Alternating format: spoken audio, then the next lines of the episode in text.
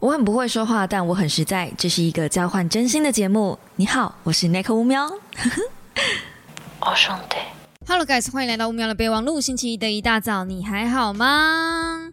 是的，过去的一个星期，大家应该被白饭风波弄得火火热热，嗯，沸沸腾腾吧。所以今天我们就来聊聊这件事情。那为什么今天不说书呢？那是因为这个礼拜，呃，我只看了两本书。什么叫做只看两本 n i c o 你不是一个礼拜看一本吗？没有，你听我说，你听我说。第一本呢，我看的这一本叫做《富人的态度还是教养》，呃，富人的反正富人的宝宝。然后这本书我不太好说什么，因为我看到一半我就弃看了，就看到一半我真的忍无可忍，真的再也没有办法接受这个作者讲的任何一句话。就你要我说它是一本雷书吗？我觉得不至于到雷，可是我觉得它让我一直反复的想到我之前讲的另外一本，呃，关于就是社会阶级的一本书籍，然后嗯，里面有提到一些关于洗脑的感觉，然后我觉得这本富人的 blah blah，我这个消音还来得及吗？反正就是这本书我自己觉得好像有一点这个味道，但我不是很确定。在我百分之百确定他很有问题之前，我不会想要判定他是有问题的。嗯，这个逻辑可以吗？就是我如果我觉得我应该要把这本书看完，我才有办法抨击他这本书很烂。你们知道当初那一本就是我现在频道五十万观看的那一本雷书，好歹我也是把人家看完，我真的从头到尾看完哦。而且每一个人那时候我身边的朋友还跟我说：“哇，你真的很猛诶，这本书你居然看得下去这样子。”对，反正就是，呃，我如果要骂这个东西不好吃，我一定得要吃过它，我才能骂它不好吃。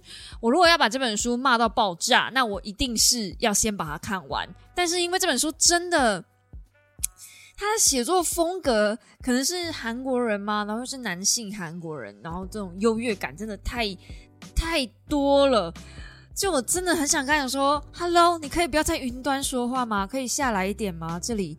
Hello，我在这里。Hello，你看得到我吗？Hello，it's me，这样之类的，就就对，反正就是，呃，看这一本书要跟这个韩国作者就是稍微协调一下，这样。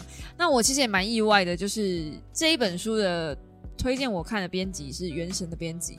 那《原神》的编辑原本跟我很好的那个呢，已经出国留学去了，所以原本的《原神》编辑他都知道我的胃口。所以他知道什么东西我会看，我会吃，我会帮他们用力推。那我觉得现在的这个编辑他比较，呃，就是跟我比较没那么熟，可能也没在看我的频道，然后可能也没在听我的 podcast 之类的。所以他基本上在这个月他们家的全部的新书，他就全部通通推给我，然后让我自己挑这样子。那我根本没有看过你书的内容，我基本上只有看书的大纲简介，还有我连目录都没看到，我只能看到书名跟大纲。所以，嗯，这样子我在挑原神的书的时候，说真的，那个不是原神，不只是原神啦，就其他家的书也都是这样。就是他们通常邀稿的时候，就是说，哎，这个月我们有新书，Nico，你有没有兴趣的时候，通常我只有看到书名或者是简介。以后像这样的东西，我就不要拿了。因为我觉得每一次我只要踩到雷，过去我有经验，我踩到雷都是这样踩雷的。然后你们如果有发了我稍微久一点的，应该有感受到，就是我有一阵子没有踩到地雷了。因为好歹在这个江湖走跳这么久，也应该要知道怎么避雷了。但你知道吗？就是夜路走多，难免遇到鬼；书看多了，难免踩到雷，你知道。就偶尔翻到还是踩到一下的时候，就觉得哦哟天哪，怎么又来？而且那个感觉，而且他他就是他前面很好看哦，前面不会让你有不对劲的地方，是后面越来越不对劲。就是他给你一个缓慢的，像是温水煮青蛙的感觉，就是让你慢慢的接受我的价值观，慢慢的接受我的价值观。可是我到一半的时候，我就 OK stop，我觉得你这样说我没有办法接受。然后他也知道你会有这个反应，所以他会说。呃，穷人呢，就是没有办法接受别人的给他的意见什么之类的，他要有穷人比较没有那种敞开的心胸，那富人可能就是比较有敞开的心胸。然后我就知道问题在哪里了。这本书最大的问题就是先把人类划成划分成穷跟富有，然后再把你。放在篮子里面。今天你是穷人，你就是这样子的表现；今天你是富人，你就是这样的表现。那万一我有时候穷，有时候富呢？要万一我的表现有时候是这样，有时候是那样呢？诶，我又跳进来啦！诶，我又跳出去啦！打我呀，笨蛋！这样吗？应该不是吧？所以我越来越讨厌看这种二分法的书籍了。所以。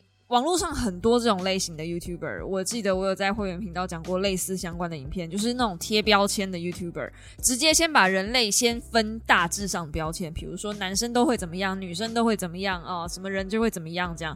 那你要应付这样子的人呢，他会有几种类型的表现跟做法，在什么样的状况下，比如说如果你们今天要去约会，那他会有什么样的情况？他如果做出什么样的举动，就表示他对你怎么样？我相信这类型的东西，尤其是在两性相关的主题，超。超多爆干多，再来就是什么，呃，在那个职场上也很多。老板如果说什么，同事如果做什么，哎，就是你怎样怎样，就是他们怎样怎样。真的吗？Really？你为什么不去问人家呢？你为什么要直接就是看人家 YouTube 在那边猜呢？我如果今天有个同事真的不理我了，我就直接去问他。为什么不理我？我为什么要去看一个 YouTuber 在那边分析他可能在怎样？他分析的是大范围啊，你又不知道你们，他不知道你们两个之间发生什么事，所以我真的不喜欢这样类型的作品。然后我也开始觉得，我可能是心智够成熟了吧？就嗯，也有可能，就我我也就是就是就是我可能我自己有问题，我本来就不喜欢这些类型的书。或是这类型的的的做事情的方式，就是很快就贴标签做事情的方式，所以我才呃对这样子类型的内容相对反感一点，所以马上我就跳走了。反正我就觉得，嗯，我踩到雷了。但是这本书到底是不是雷呢？也许它对我而言是。如果你是那种很喜欢看人家贴标签的，哇，今天只要把人类分门别类的放好，就是感觉有一个收纳整理癖，有没有？那你。很适合这样类型的作品的话，哎，那这个富人的教养，嗯，应该是吧？富人的 bra bra 就蛮适合你去看一下的。好，原神最新的作品应该是今年七月份还是六月份的作品而已，所以嗯，还蛮新的，就是推荐大家可以去找来看看啊。哈，先说，我觉得这本书不好，一定是我的问题。元神不能得罪啊！你们在开什么玩笑？哎，元神我老东家了，所以呃，一定是我的问题，一定是因为我不喜欢看这类型的书籍，所以一定是我这个不知长进啊，一定是我的问题，所以，所以我还是推荐大家可以去翻翻看。那你们至于你们要不要被洗脑，我是说，至于你们要不要被这个这个二分法这么容易的去拆解呢？那就是每个人自己的习惯了嘛，就是。现在我我即便我像我刚刚说的那种，我不喜欢在 YouTube 上把人分类的那种频道，哎，那个频道每个都火火热热、风风火风风雨雨啊，对不对？我有什么好说的？嗯，对不对？所以啊，这样一来是这样，二来呢，真的是最近被太多的厂商荼毒了，又弄得有点心灵憔悴。然后我本来留着一本书，叫做《明日，明日又明日》。我本来是要把这本书带去日本看的，就是我知道它是一本很棒的小说，就是这本小说的那种棒的程度，哈，大概就是我看到它的封面，然后看到它的作者，再看到我身边所有的人都在狂推，我就知道这本书一定很棒。这本书一定是就是在我心中啦，它可能就是。嗯，怎么讲呢？人生必读的那一种那种小说了，就一定就是这么棒。我看都不用看，我就知道了。你看别人评价这样子，你就知道这本书至少至少，如果没有到人生必读，至少它不是个雷书，至少它一定是好看的。然后我本来想要留着这个东西，就像好吃的东西我们要留到最后一样，因为我去日本，我不想要心情再被影响。我如果去日本，然后再翻了一本就是呃不是很确定的书籍的话，那。心情可能会被影响嘛？对，所以我我本来是想要带着一个好书、好的故事陪我一起上飞机，然后我老公在旁边睡，我就在旁边看小说，这样子就是一个 enjoy。但是因为我真的是就是被荼毒，然后这几个礼拜小人一直不断，我那个手水买的水晶都不敢拆下来，我小人一直不断犯，然后我 我真的受不了了，我就忍无可忍，我本来想要跑去买实体版的，哎，实体版买不到哎，现在买不到。然后这本《明日，明日又明日》呢，有电子版的，还好它有电子版的，因为小说版的我有翻实体本。那时候我原本要买呃《明日，明日又明日》，可是因为它真的很厚，它的实体书有六百多页，六百多页，六百多页，我没有办法带上飞机啦，嘿，去尾生 手会酸呐。六百，你们不要小看六百多页的小说，那个《饥饿游戏》《鸣与鸟之歌》，我记得就是六百多页，七百，诶，六百多页还八百多页，那个真的是拿起来手会酸的哦。如果你们没有看过那种类型，就是真的是砖头类型的小说的话，真的我强烈推荐你家里一定要有一本，因为那个东西在你的书架上就会显得你非常非常有文学素养。你哪怕不看，你把它放在书架上，人家都觉得哇哦，那个这么有分量的东西在你的书架上，感觉你好厉害哦，那种感觉真的。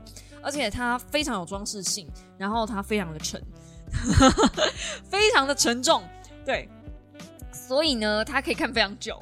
无论是物理上还是实质上的，它是真的可以让你看非常久，因为你看一下，你手就会酸，你就想要放下来。所以明日明日又明日，我一开始本来就打算买电子版，可是它的电子版的封面跟那个嗯，就是一般实体版的封面是不一样的。然后他又刚好打葛饰北斋哦，葛饰北斋的那个 那个那个浪。哦天哪，我的天哪，怎么可以？怎么可以？那就是完全往我弱点打。我们本来这一次去东京，我们还要排去葛饰北斋的美术展，就是呃美术馆。如果我们有时间，因为我们刚好会经过那附近，如果有去的话，我们在因为我们时间排其实排蛮紧的。虽然景点没有很多，但是呃要要要瞧的东西就是不不会经过那一带。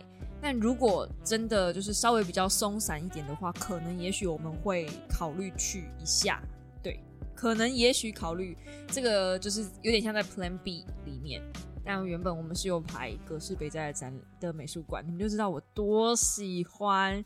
就算我没有去美术馆的话，我也已经查好要去哪里买它的周边了，就是就是这么虚无缥缈。对我现在对于艺术的参与只剩下买周边了，怎么样？那。我觉得葛饰北斋它有它的厉害之处啦，这个我们可以之后再聊。反正如果今天讲嗯浮世绘的话，我今天就是葛饰第一人，没有第二人了。嗯，在我心中是这样。然后它的封面居然是葛饰北斋的八 bit 图啊！你没有听错，八 bit 八 bit 应该是所有七年级生最喜欢的风格了吧？所有人，我这个年级的就是七年级生后段班，前段应该也是。大概都是在八 bit 的时代长大的吧。就八 bit 有一些小朋友会觉得说，啊，那个就是画术不好啊，什么八 bit 才有味道，好不好？八 bit 就是那种红白机呀，然后 Game Boy 呀，那种一格一格的那种小格子，但是能够呈现出可爱的样子啊，我超喜欢八 bit 的风格，超喜欢。我从来没有想过巴比特可以呈现在。葛饰的那个作品上面，My God，真的好美哦！那实体是必定要买的。我跟你讲，再版我就再买。反正，呃，就算看完了，我还是会收一本实体的来放。那个就是收藏用。对，啊，我们家的书柜，我已经听到我的书柜在尖叫了。但反正不管，他就是要把它吞下去。好，我希望这本有出精装版。如果有出精装版，我会收。那明日，明日又明日呢？就是现在担任了一个抚慰我的角色。对，然后它的电子书的版本，我现在目前看是一千八百多页，但电子书比较小嘛，所以它一定跟实体书的那个页数是不一样的。如果你的字字设定的再大一点，你的页数会变多，所以电子书的页数我们都是参考用。那明日明日又明日呢？基本上你我现在已经看了三十二趴了，而且我是看的非常非常慢，我是用一个。小口慢嚼，看一下，休息一下，去走一下，不要看太快的心情在看的，不然真的没有办法嘞。就是就是还好还好，我现在手边有这本小说，不然的话我真的没有办法，我我真的没有办法度过这个礼拜。你知道，这个礼拜真的过得很很纠结，很折磨，而且我还要再折磨，继续折磨到二十二十一号。对我正式解脱是二十一号，然后从二十一号开始，我就再也不工作了。嗯，我就不工作了，我要一直放假到我出国为止。这样好像有点过分，好了，还是还是不要了。反正就是二十一号到二十一号、二十二号那两天，我要跟朋友出去玩，然后回来之后，我就是把工作做一个收尾，然后我就安心的出国这样子。所以很有可能接下来的两个礼拜都没有说书，maybe 啦，I don't know 啦，对对。但是我知道这样听起来就哈。个礼拜没有说说 n i c o 你这样撑得住吗？呃，如果以收益频道收益的话，我是完全不担心的啦。对，那影片的部分呢，我其实有一点点想要在出国之前把上次名古屋的影片出完。对，上次名古屋还有影片，就是我跟 DA 我们两个都想说。就已经要再去下一次日本了，然后去日本我们又要拍东西回来，然后上一次去日本的东西都还没有出完，这样子是不是有点不太好？所以，嗯，虽然我已经有一只丢给小鱼了，但我手上还有一只，那那一只是完全连档案连开都还没有开哦，就鸟语水族馆的影片，我在想要不要剪啦，但感觉应该是要剪一下，因为我真的觉得鸟语水族馆。是每个人真的，如果你有有生之年，你有机会出国，你真的可以去一趟的地方。然后那个地方可以排一整天，真的就是排一整天。为什么我觉得大家应该要去呢？因为鸟语水族馆里面那两只水獭是全亚洲唯三的水獭。就如果你今天想要看水獭这个生物的话，只有日本那边有两只，然后呃新加坡还是哪里还有一只，就这样。没了，然后水獭这个生物是逐渐在灭绝当中，不无论是人为环境的影响让它们越来越少，或者是他们自己的生态习性也让他们自己难以繁衍。反正水獭这个东西是在呃急速下降中。那人类呢，原本想要用人工繁殖，但目前都是繁殖失败。所以水獭目前还没有办法人工复育。那我自己觉得这个问题是蛮大条的，因为水獭其实只能生活个二十年、二十几年左右吧。然后我再查了一下日本那两只水獭，其实他们都已经是老爷爷跟老奶奶了，他们已经好像其中一只刚过二十岁生日吧。所以再看也没几年了。也就是说，如果你们他们虽然现在健健康康的啦，但你们怎么知道什么时候还会再看到他们呢？所以。如果想去看水獭的话，就是鸟语水族馆有生之年真的排一下，就名古屋排一下，真的真的真的真的名古屋。我去日本这么多趟，我去日本有去过东京，去过大阪，去过呃京都，然后反正还去过呃北海道，反正日本日本我蛮常去的。那名古屋那一次是我第一次去，念念不忘。名古屋是所有这么多我去过这么多的地方，我觉得最适合台湾人旅游的地方，因为吃又好吃，然后又不太排队，重点是不太排队。然后虽然点跟点之间的距离有一点点小远，但是都不是那种嗯王美推荐的景点。Oh by the way，这次我们去的东京也都不是王美推荐的景点。我我至少我自己安排的这一些。呃，schedule 我自己看下来是都不是那种一般大家会去会去的地方。可是我觉得是呃，我的小猫或者是 DA 的粉丝，我们两个人之间共通的粉丝都会喜欢的地方。其呃，先稍微透露一下，其中一个地方就是武藏野博物馆。那个武藏野博物馆其实就是角川的博物馆，角川角川出资成立的博物馆，然后里面存放的呢全部都是角川的作品，里面有呃漫画当然不用讲，然后还有很多的轻小说，然后有很多的相关类似的主题。那虽然你去那边你可能就是看不懂日文嘛，你没办法坐在那边看书，可是我是打算去那边看他们的排版，看他们的封面设计，因为我自己。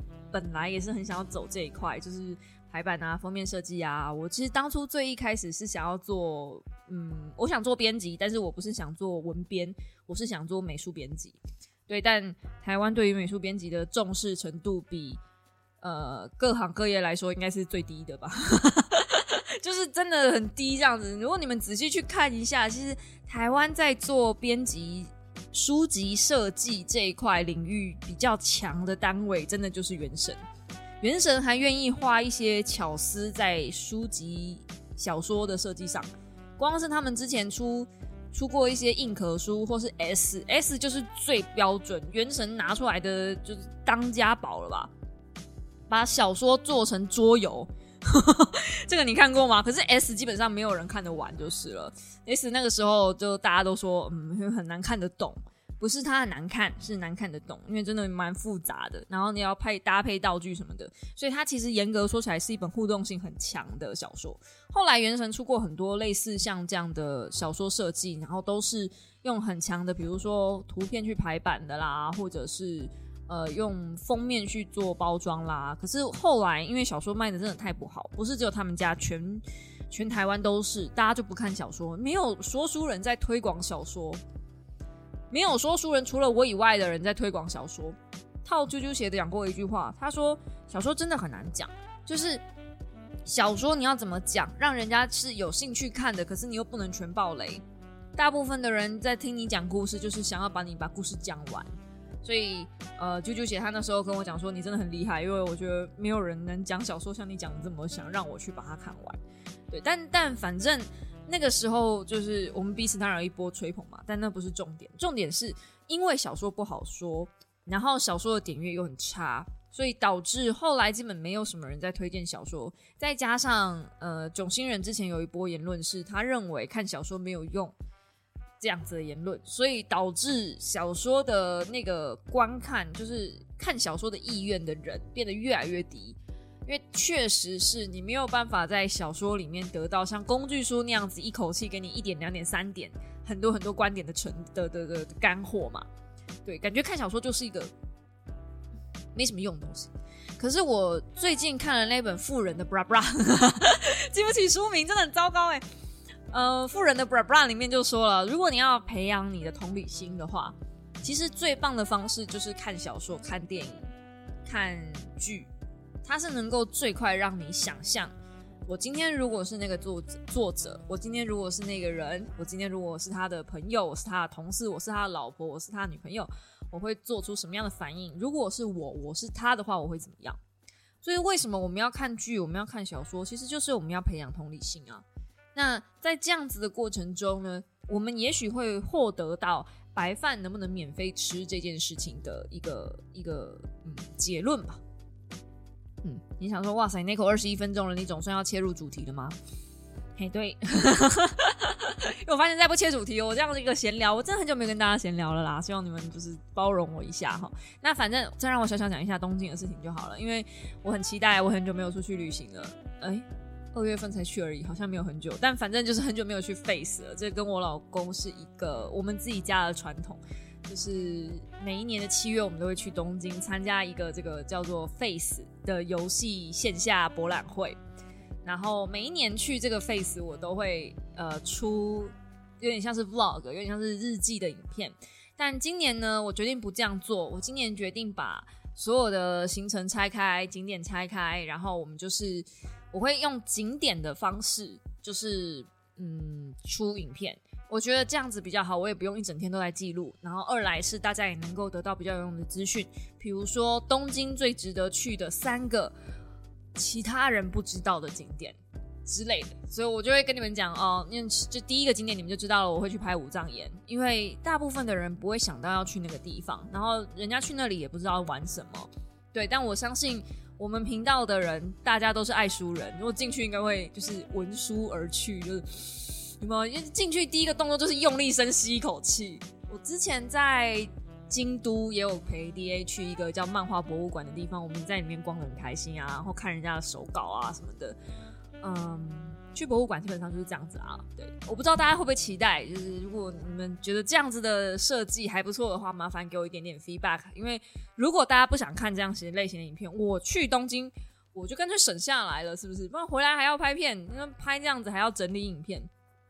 因为通常我呃，如果用主题式的去包装影片的话，对于拍摄来说会很麻烦，因为我就要很有系统性的知道说我现在正在拍哪一支的影片，这样子，它不是一个流水账，就比较嗯没有那么简单。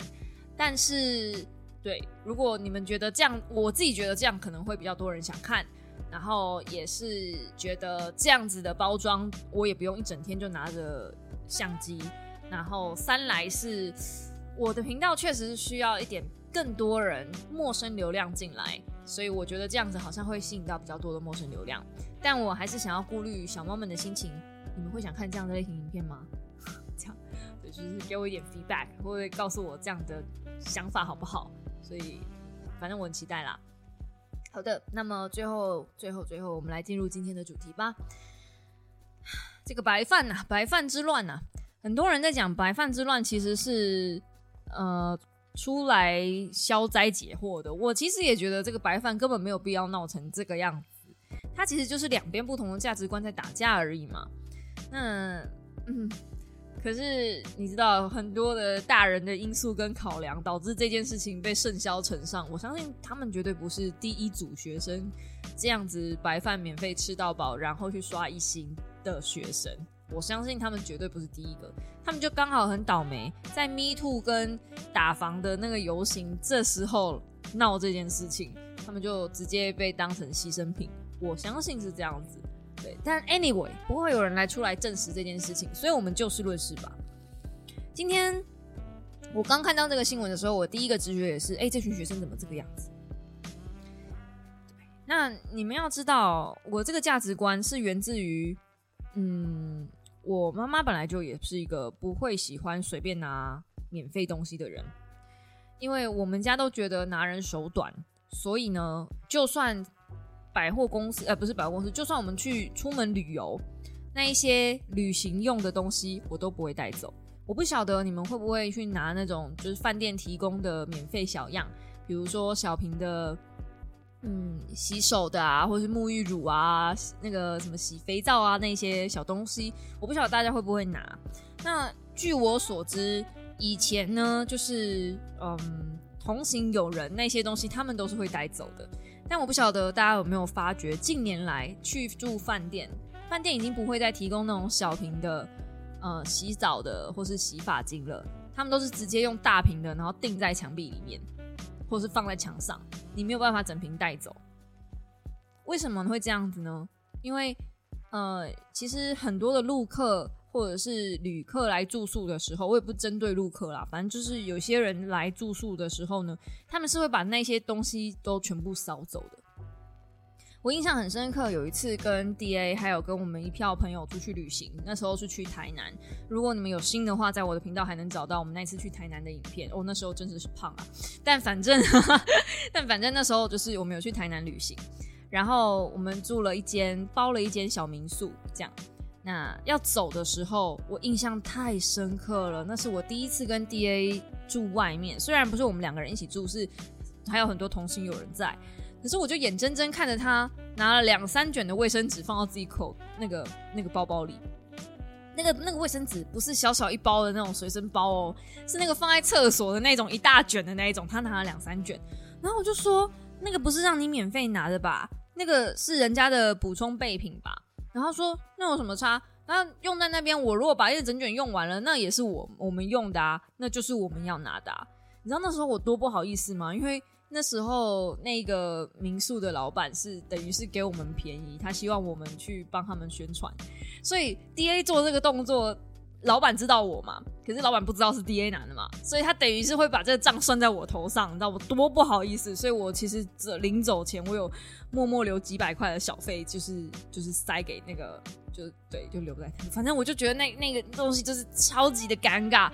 除了卫生纸之外，D A 把能带走的东西都带走了，这就是我们两个人之间价值观很大的不一样。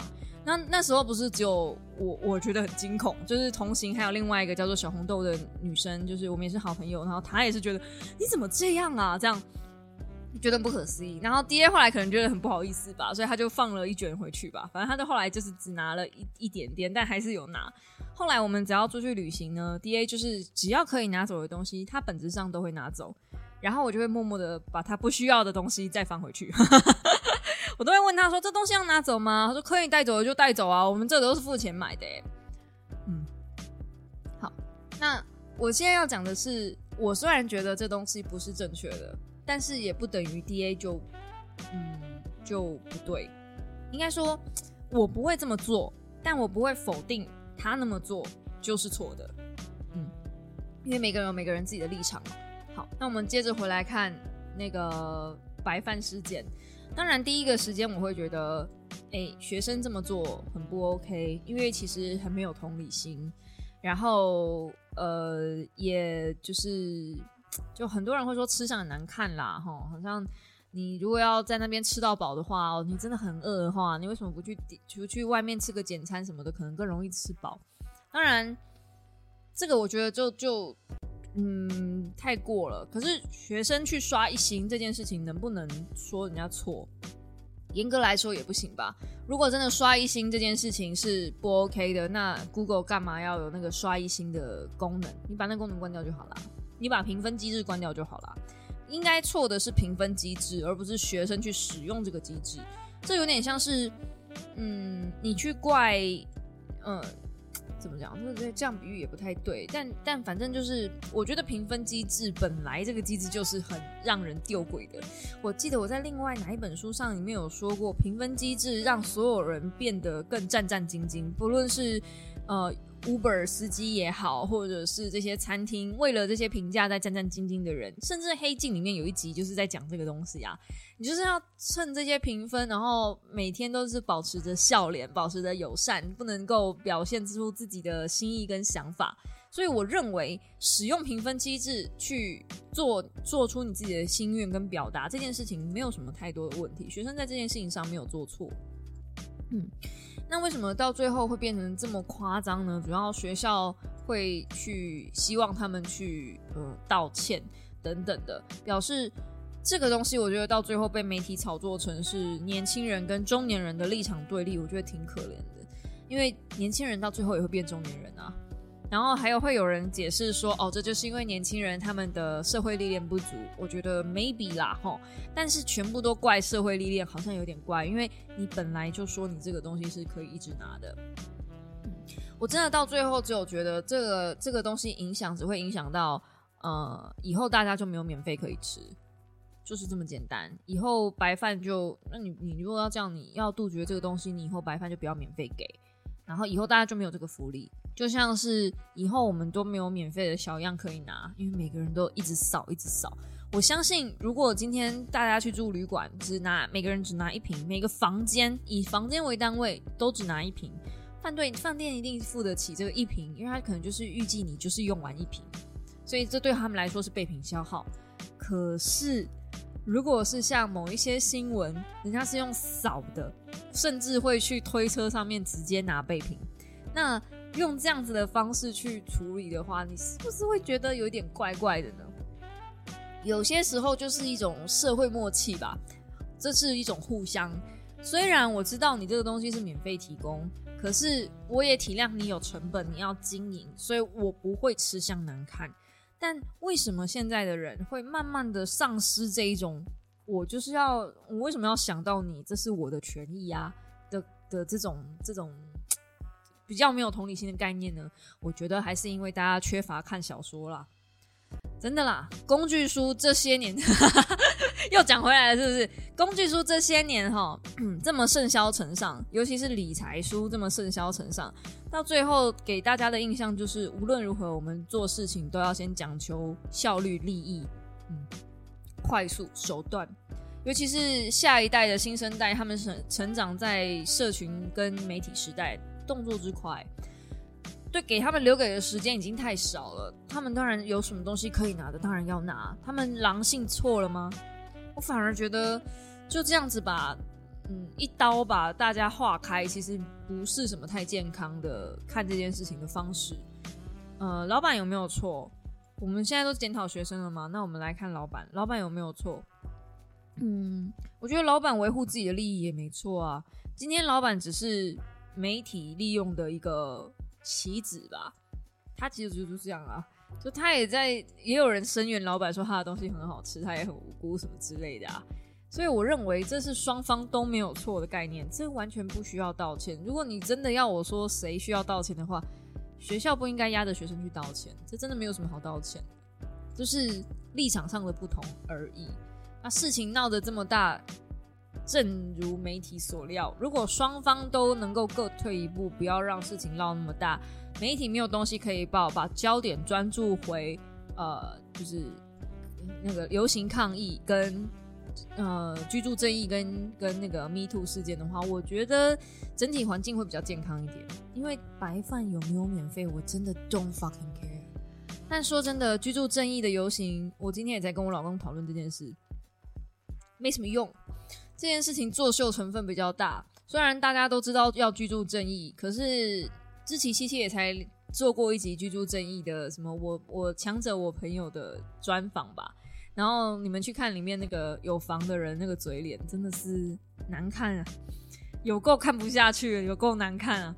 可是他们就是因为已经有房子了，他们是处于呃游戏规则里面正在赢的那一方。然后通常那些人都拥有握掌有权利去改变这个制度。你要想哦，今天这个游戏规则他们对他们有利，他有可能把游戏规则改的对自己无利吗？这是智障吗？他如果那样子的话，他如果懂得体谅的话，他如果懂得去军，他不可能发军富卡，因为他自己就是他自己就有钱人，他为什么要发军富卡给大家呢？所以不需要，他不会去改这个东西。那。走上街头的人都是没有房子的人，就算今天台湾全部的人都走上街头了，居住正义依然不会落实，真的没有必要啦。就是我今天我老公还跟我讲说，换一个总统了，就是换一个总统啊，换一个执政党啊，用选票让他们下架啊，这样最实在。我就跟他讲说不会啦，因为你换一个总统，换一个政党，再上去就换一个脑袋嘛。没有任何意义，不会不会改就是不会改。那些居住正义持有权的人就不会改，而且最恶心的是有房的人，然后还在那边嚷嚷居住正义，那实在是太恶心，了，做做到不行。你在那边嚷嚷，你不如自己真的就跳出来做一点事。所以你问我，如果如果居住正义这件事情，我如果就是对我我我觉得在台湾买房就只有一个可能性：年轻人买旧的房子整修。然后把房子卖掉，换新的房子，这是唯一的可能性。就是用小换大，慢慢的换上去，这是唯一的可能性。还有投资理财，还有呃移民，移民去别的国家买比较便宜的房子，去当地理骇客，实际。然后还有对，就是大概就是这样子。如果你这辈子想要有自己的房子，在台湾基本上。难度比较高，尤其是年纪越小的会越高，除非说你家里有万把桶金等着你，那又是另外一件事了。但如果大家都是靠自己白手起家，嗯，会比较难。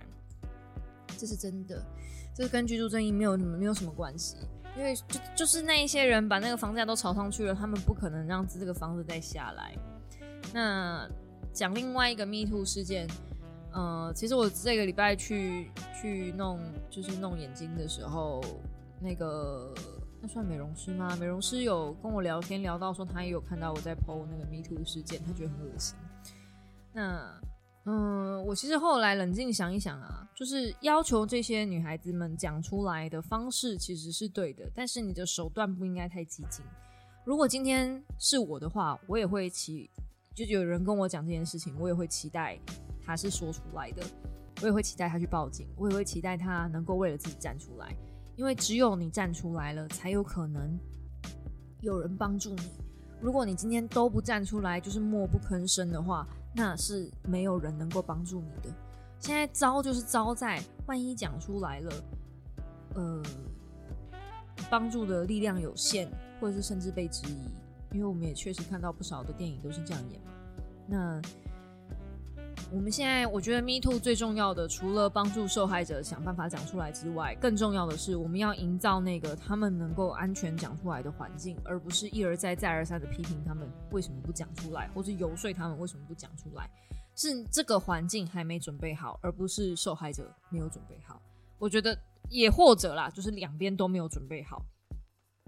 那至少我目前看起来，Me Too 应该是这样，但 somehow Me Too 不知道为什么就是演变成一个呃泼脏水大会这样子。从一开始应该是要把一些脏糟糕的人爆料出来，到现在变成是呃试着抱抱看这样，试着泼看看这样子，这样我就觉得好像有点怪。为什么台湾的这些活动怎么到最后好像都会遭惊这样子？没有一个活动可以正常进行吗？唉，不知道哎。为什么没有台湾的？为什么没有一个窗口可以，唉，正常的接洽呢？就是为什么最近这么多奇奇怪怪的事情？反正总而言之，之总而言哦，嗯，下礼拜没有说书，我放我自己一个礼拜的假。狗屁叨叨的事情真的太多了，太多了，而且我也真的觉得，嗯，工具书少看一点，也许能够多一点同理心，挑一本你自己喜欢的小说吧。我这么每个礼拜我都在说做说书了，真的有人帮我推荐的书拿一本起来看完吗？真的吗？